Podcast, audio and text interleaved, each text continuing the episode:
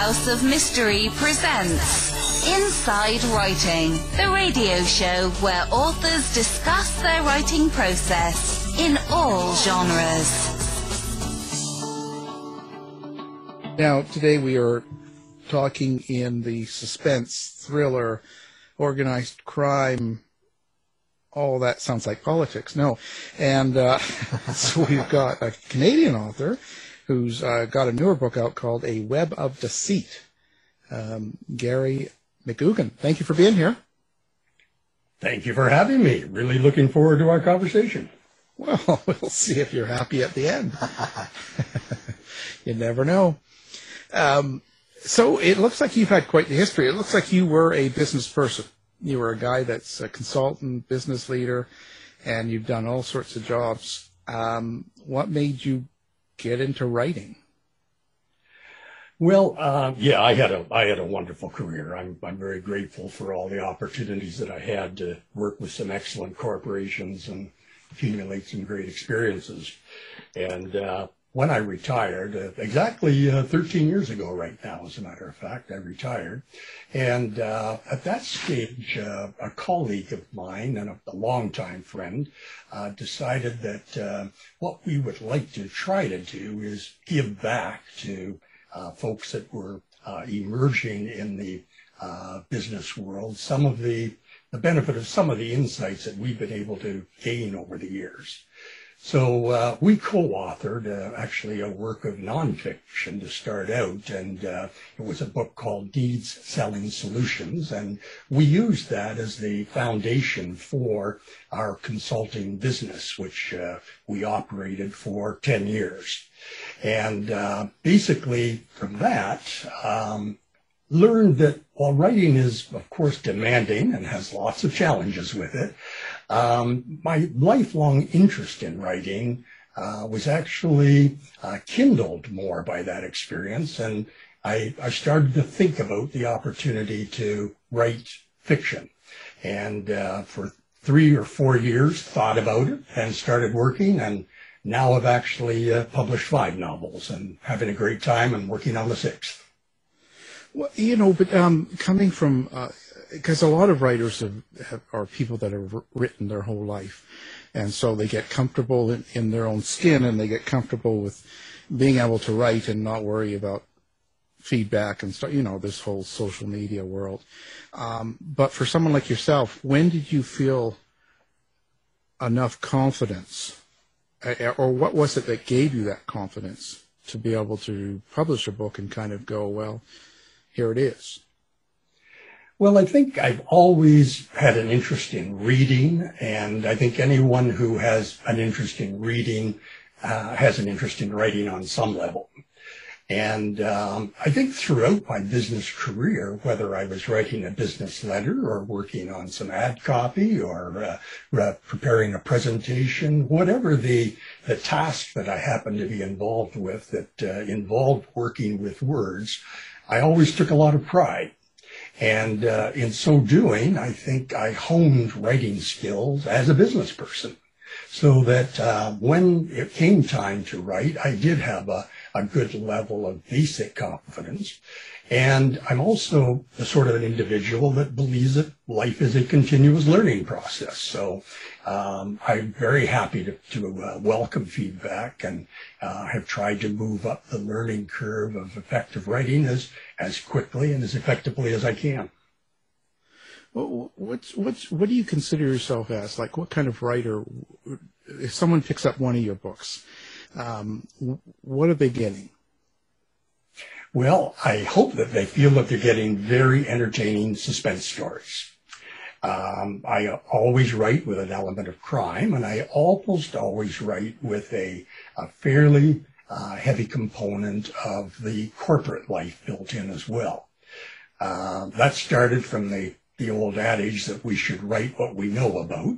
And uh, I think I understand and have lived the corporate life as, as well as anybody.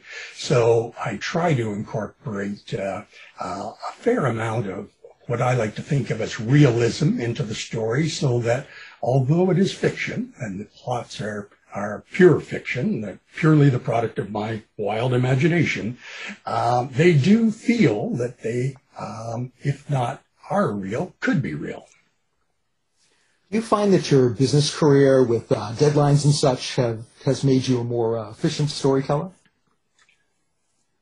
I think it's made me a for, more efficient writer. Um, I don't know if it's made me a more efficient storyteller, but um, as a writer, I I think I have um, a fair amount of discipline, which I think is a characteristic that a, a good writer needs. Um, I like to write virtually every day for three hours. Basically, my nine to nine to twelve window every every morning is writing, and um, when we set aside that time, we do it uh, as a matter of discipline, and we we keep forging forward. Uh, it's remarkable how many words we can get down. Well, you know, I can't write that way. I, I've tried that several times, but every time I set up a time and I sit down, I'm just not in the mood. Um, so that's that's crazy because I find that I block a lot of times, or I'm, if I'm not in the mood, the writing's not going to be good. So I kind of will sit down, then I end up not writing. and and I know a lot of people that that, that approach it that way as well, that have a have a challenge. Um, I think that's one of the things that does carry over from the business career. It's uh, we we set up we set aside a time to do things and and proceed to do it. Um, I also I also have another habit that uh, some writers may or may not have, but I, I love to walk, and um, I try to get out uh, every day uh, that, that uh, the weather allows me to get out, and uh, I like to walk for about one and a half to two hours at a fairly brisk pace.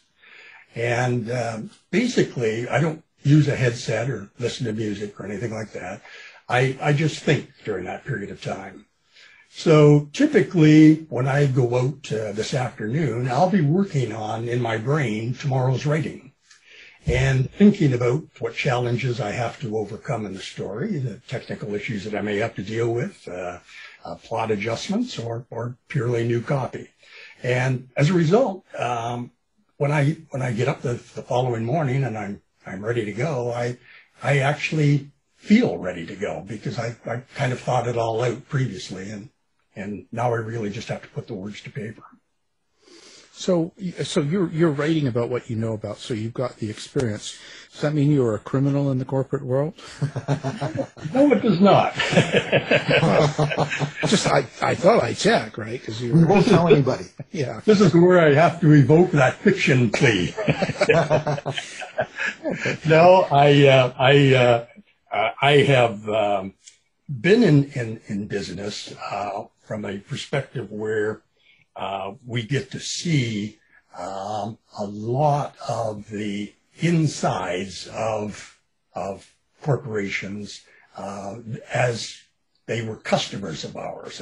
About 21 years of my career was involved in the world of, of commercial finance. And we lent money to corporations, and we actually lent to businesses of all size. We have lines of credit as low as 100,000 and the largest one that I worked on was 150 million. So we have, we covered that gamut.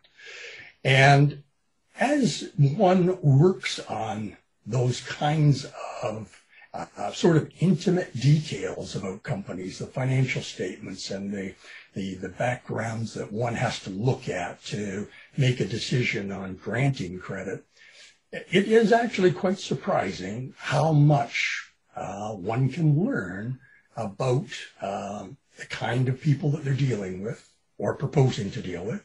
And um, again, I treated that as a as an education and a wonderful opportunity to learn. So some of the insights that I get from the from the criminal side, um, while I may not have had a direct involvement with, um, was able to sort of piece together from bits and pieces of information that we would accumulate. So, what, do you think? You know, being in the corporate world, and now you're writing these suspense thrillers. Um, in general, what do people get wrong about the corporate world? So, what do you? And I mean this in so people like me or David or people just in the regular world who are not part of it. um, we probably have some sort of idea what we think of corporations. You know, there's a general population thought on corporations. What do you think we get wrong? Well, I think um, one of one of the one of the activities that I really enjoy doing is is going out to uh, signing events, and I, I do a lot of work with bookstores like Chapters and Indigo, and and get to meet a lot of their customers that way.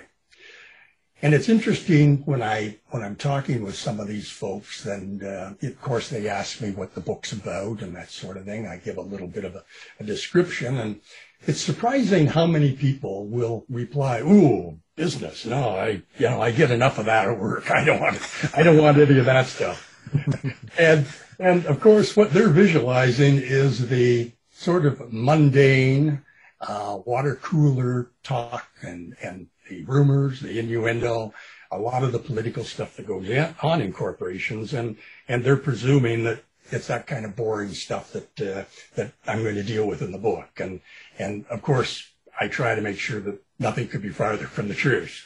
Um, I think I think the way I'm writing these stories, I write it from the the most senior levels of the organization and from the from the perspectives of what goes on and what they call the C-suite, the the, the executive suite, and uh, at that level, there is actually a fundamentally different world and a fundamentally different ecosystem than the great majority of people would relate to in when they can when they actually think about business and corporations. Mm. Yeah, it's pretty interesting.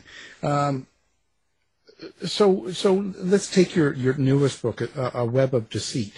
Um, so the title itself kind of sets it up, I, I imagine. Um, so your main characters in there. Um, I, I, see you've got um, a fugitive, uh, Howard Knight, and then you've got the CEO, uh, Suzanne Simpson, I believe this. Um, how much of yourself? Which which one of those characters are you? Oh, I hope uh, neither one are me. Oh. well, you know, I it's just like I, I mean, when a when a writer writes, a lot of times they put some of themselves into that character, right? When in a fiction, um, and I just wonder if do you do that, or are they completely made up? I I like to think that I have uh, created a point of view for uh, each of the characters, and and I would add a third one into the to the uh, story, a web of deceit, uh, Fidelia Morales as well. She is a, a major character, so I have three of them there, and I I do my best to create a very distinct uh, point of view for each of those three. Um, I would like to think that um, none of them actually resemble me, although obviously small things must must must creep their way in, but they don't. I don't do that consciously, and I do try to create very unique and and distinct characters. Uh, uh, Suzanne Simpson, for an example, is a uh, a chief executive officer, as you say, who actually was born in Canada, grew up in Quebec, and and made her business career in the U.S. So uh, that in itself is quite an interesting profile, and and brings with it uh, uh a lot of a lot of great things that we can do. Uh, doesn't fit my job description at all. Uh, Howard Knight, he's a fugitive, as you say, but the connection to uh, Multima Corporation, where Suzanne Simpson is the CEO, is that uh, Howard Knight, uh, prior to going on the run, was actually a director of that corporation.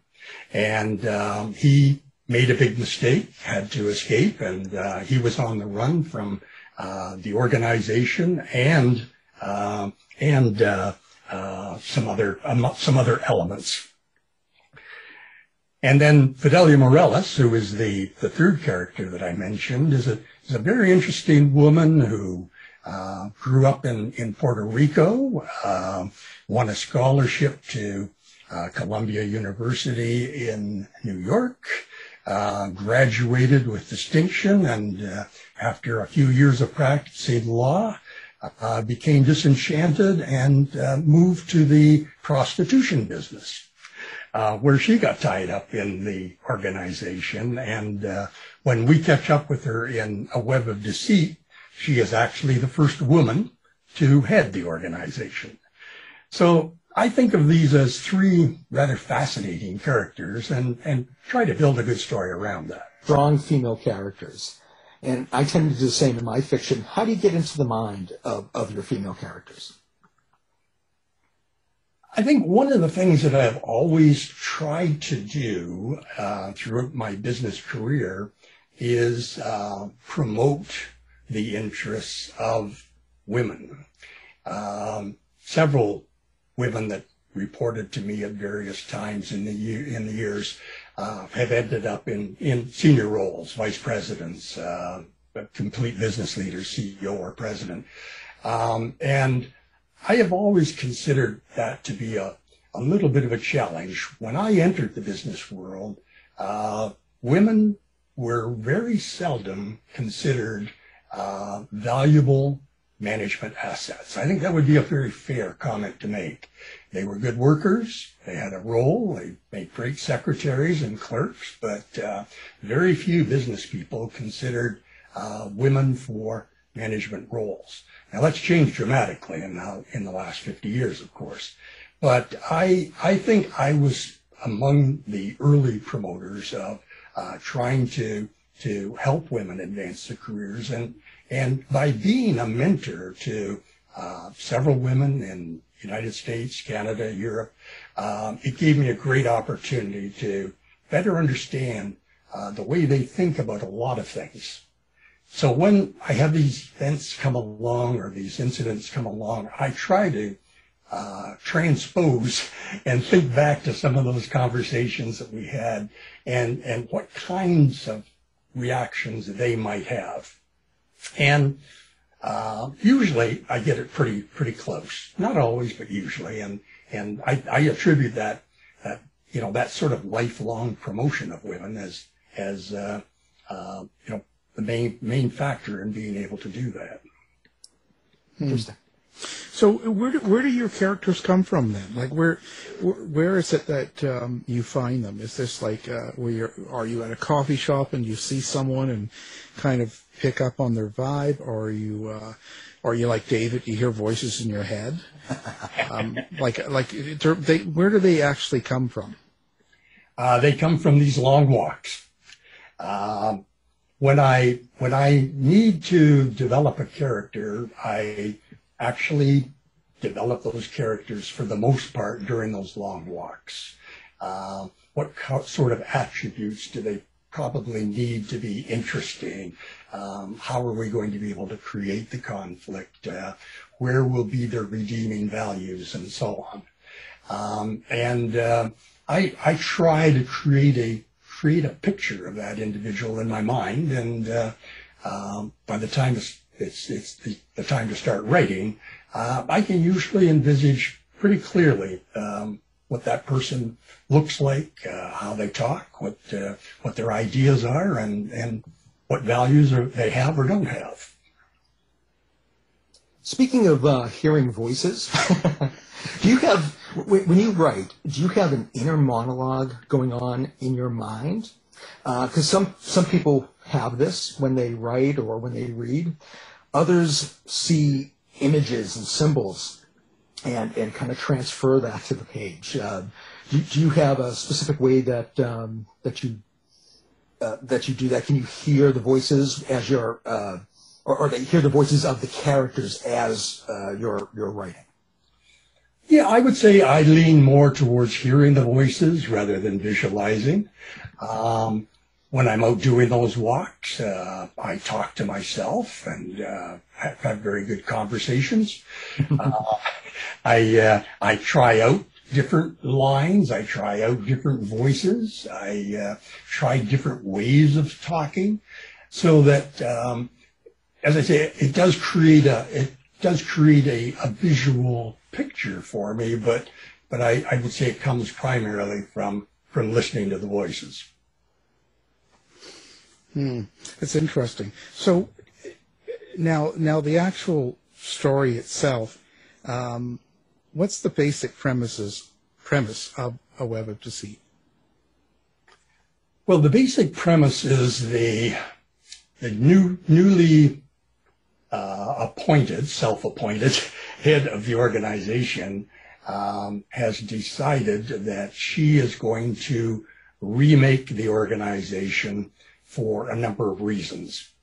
Uh, the story takes place right at the start of the the pandemic in in uh, uh, the beginning of 2020. So um, First of all, their, their very lucrative prostitution business was being negatively impacted as uh, they weren't getting as many visitors and as much revenue as because people were fearful.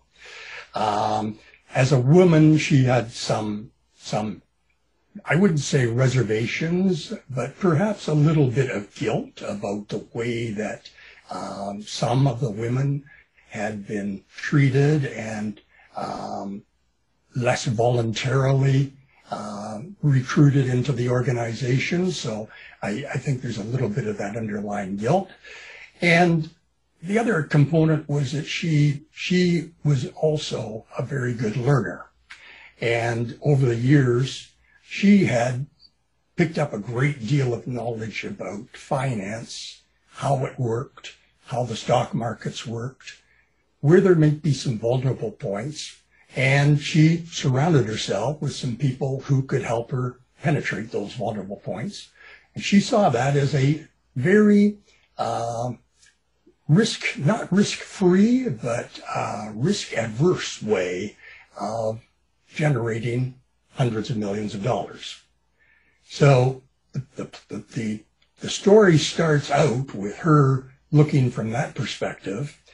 At the same time, we have Multima Corporation, unfortunately subjected to some legal issues related to money laundering and connected to someone in the Justice Department of the United States who is very close to the White House.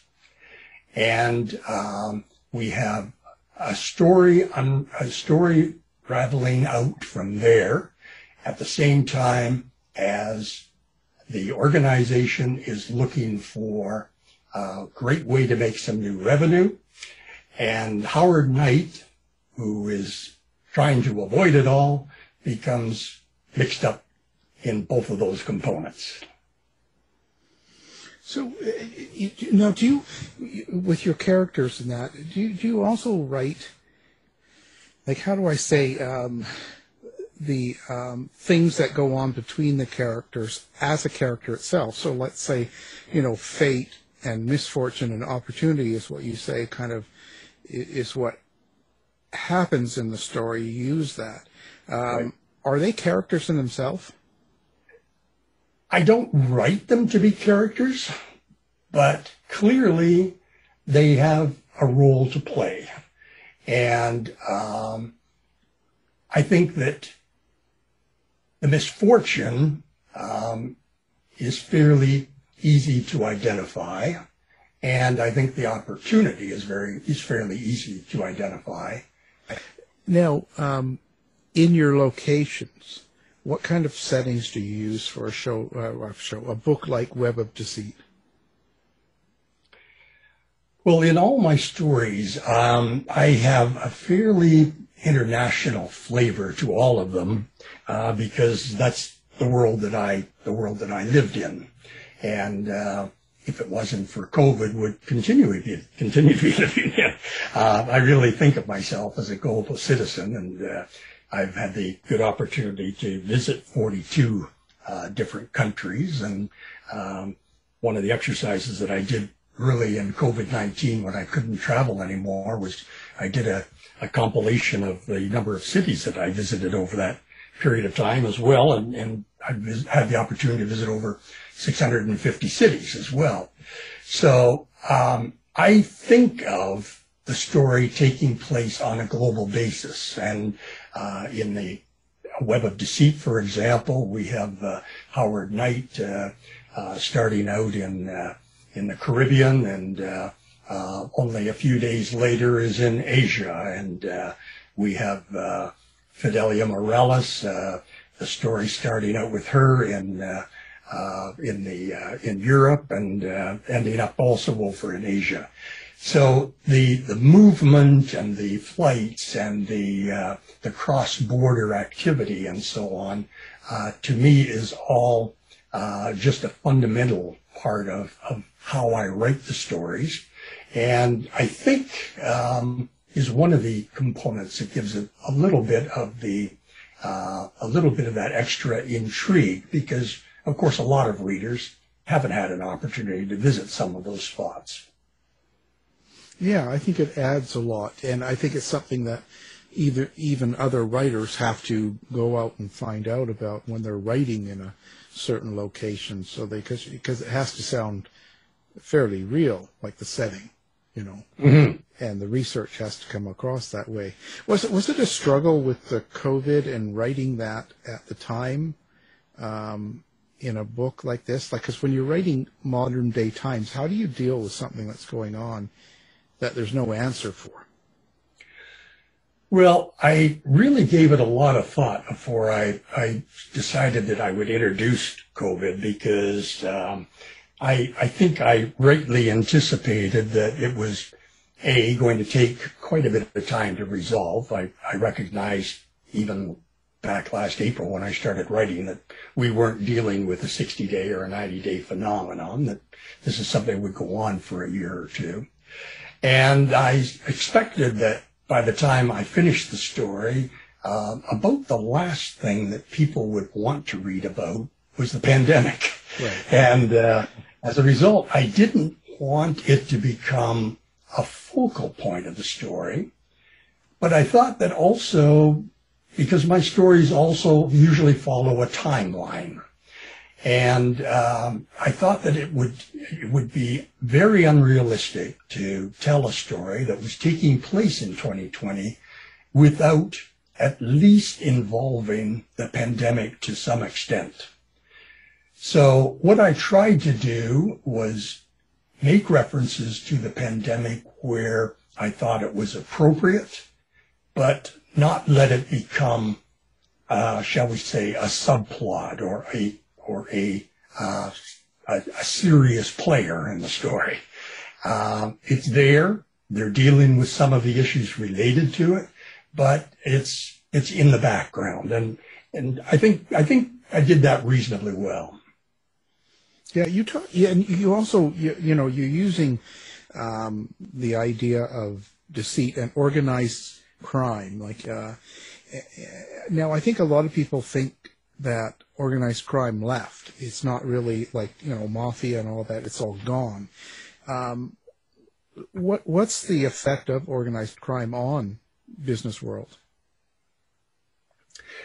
Well, I think that um, of course organized crime has has not gone away, and I think I think um, although a lot of attention is not given to it, um, the impact that that uh, the organized elements have on the business world are are very, very, very great uh, impacts. Um, I think you know I was reading an article the other day that uh, talked about it, uh, and and there's a little little quote that I picked up that I'll that I'll share with you. It it, it says mafias are not static structures. They evolve and mutate and increasingly resemble the rest of society. And I think that's a very good description of where organized crime is in the business world because it is today very difficult for even experts to ascertain what level of involvement criminal elements may or may not have. Uh, these folks have become so expert at uh, camouflaging at the same time as investors probably know less about companies and the people who make up the companies uh, than at any time in the past. Um, when we look at some of the things, the shenanigans that can go on in a stock market where literally billions of dollars can be made in in just a few days by companies that are virtually unknown, you know that a lot of those investors have not probably given uh, 30 seconds thought to the people who are making up those companies and what characteristics and what values those people have that are going to be running that company. And I think this is very dangerous for both uh, both the, the the stock markets, the world of finance, and our society generally, because the mafia fundamentally are a bunch of bullies who want to control. And uh, the, the greater that they are able to exert that control, I think the less comfortable it will become for society as a whole. Um, a subtext or something when when someone picks up one of your books and reads it, takes it home. Is there something you want them to take away from the book besides the story? Well, you know, like like I think most fiction writers, I, I certainly want them to uh, first and foremost find it entertaining. That's that's my goal. Is when I sit down to write, is to to to put pen to paper for a uh, a very entertaining story. But I think as a subtext in every book, you'll notice that I I do uh, have uh, components that I hope people are going to think about a little bit, and organized crime is, is one of those.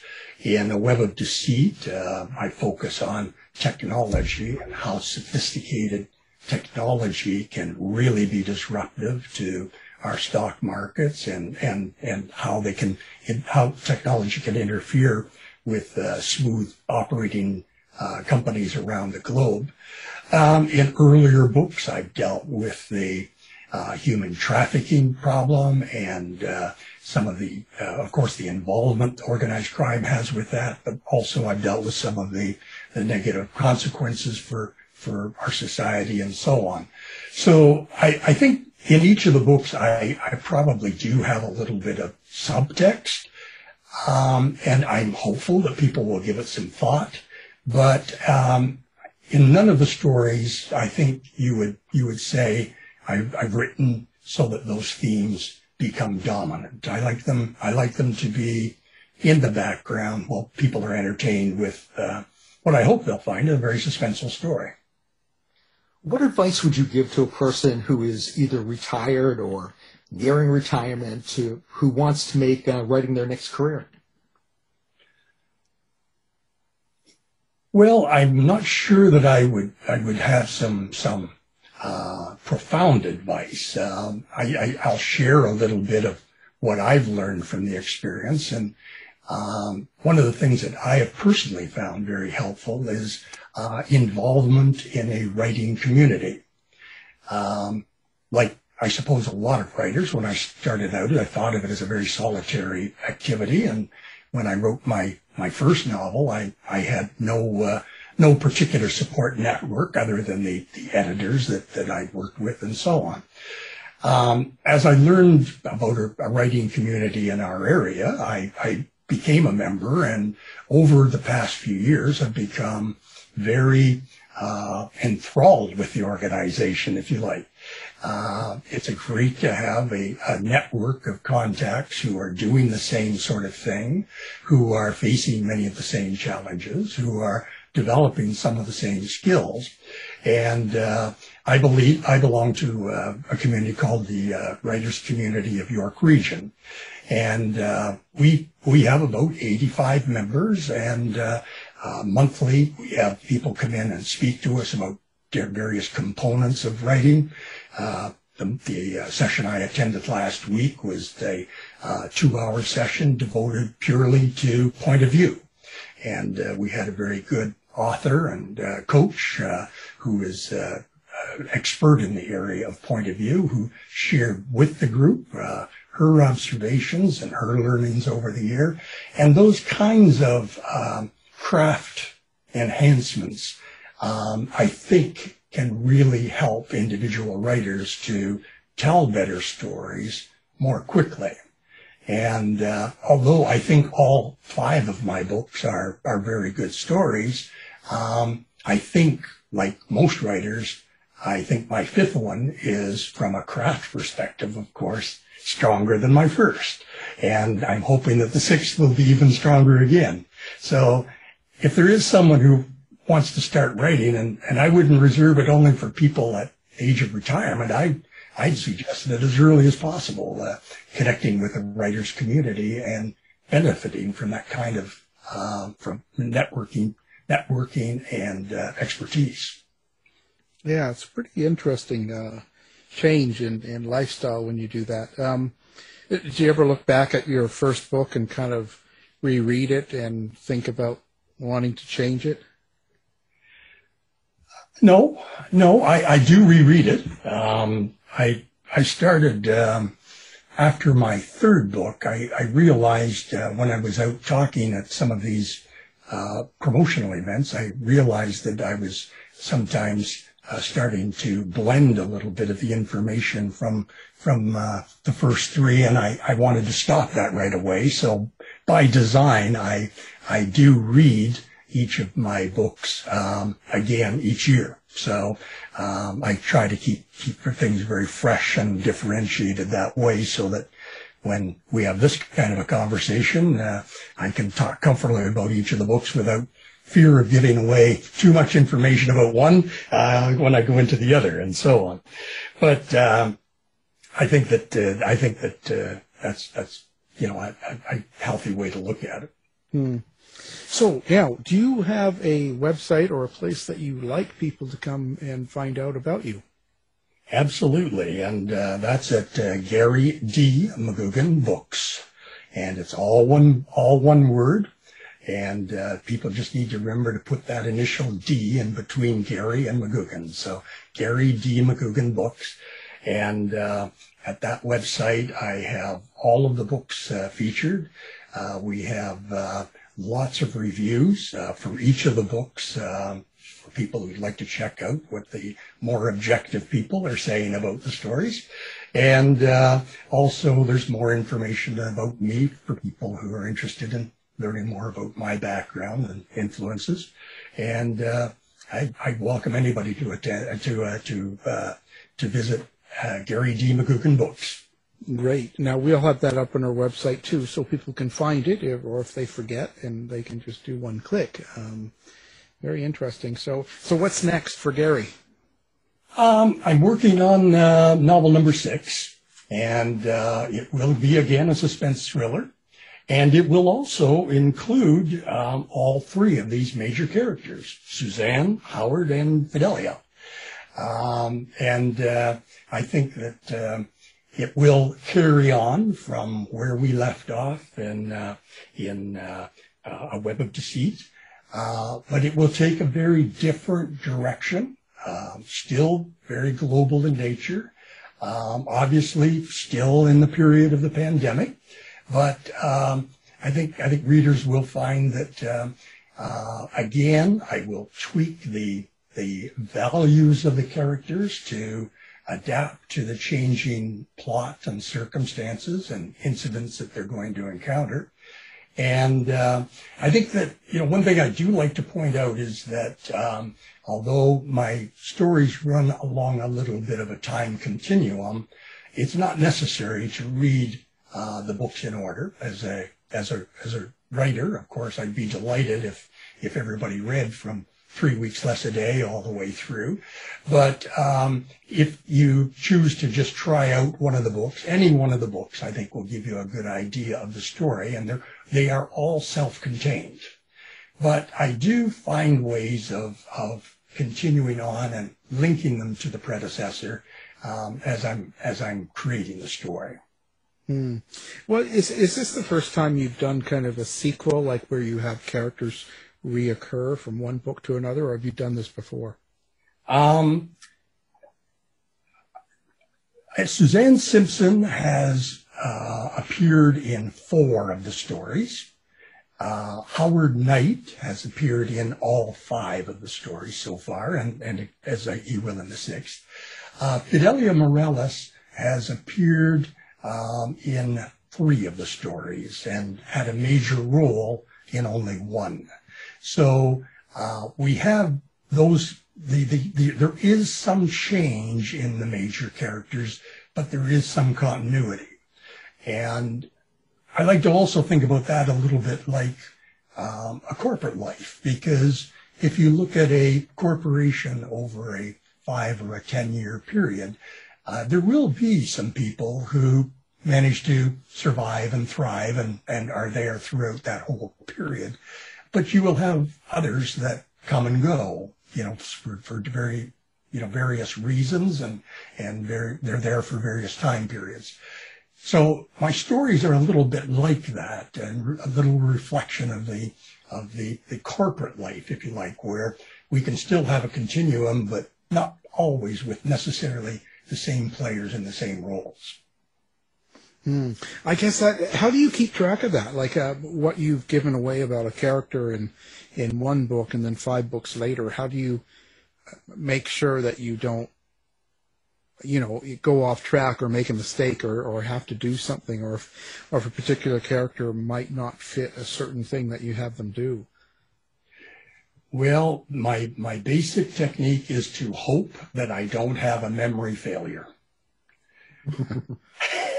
I, I, I do not make copious notes. I do not keep track of, of all of the small, uh, intimate details. I know some writers do. And, and, uh, I remember watching, uh, I was at an event once where, uh, the Canadian author Terry Fallis was explaining how he outlines a story and and it reminded me of a schematic for building an automobile. He had it so well organized and where every piece fit and so on. I don't have that. Um, so far, I do have the a good memory, and uh, I won't say that I have never made a mistake and and uh, dropped off, uh, but so far. Uh, my editors have been able to catch those occasional lapses, and uh, we fix them before we get to uh, before we get to uh, publication. And, and I'm hoping that the memory holds out. well, we can only hope, you know. That's how it goes.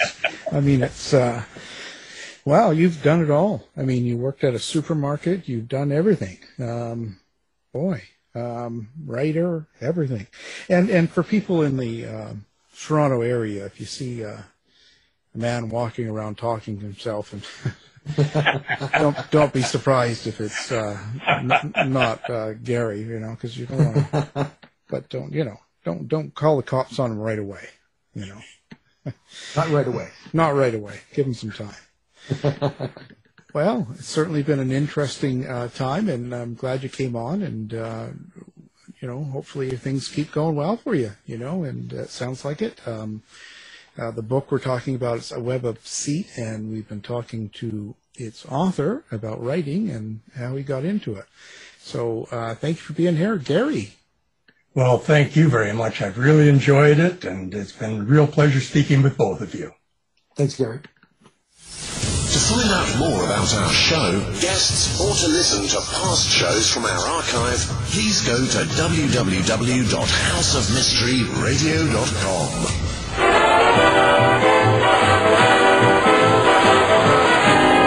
The mission has been completed. The end! By George, he's got it! It is the end! I'll see you. If you're lying to me, I'll be back. This has been a production of Something Weird Media.